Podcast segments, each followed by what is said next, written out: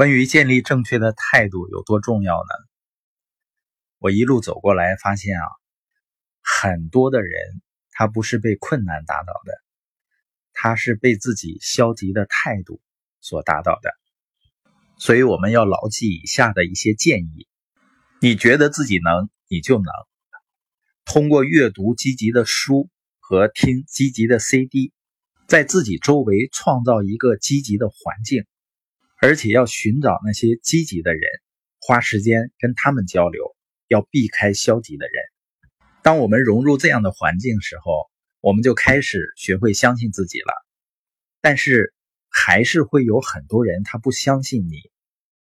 即使是这样，你也要相信自己。你要让自己融入有积极心态的伙伴的圈子里。在前进的过程中呢，有的人会看到别人发展的很好，他的心会很急，甚至呢会很生气。这种人呢有很强的比较心理，别人好了，他就认为呢自己就不好了。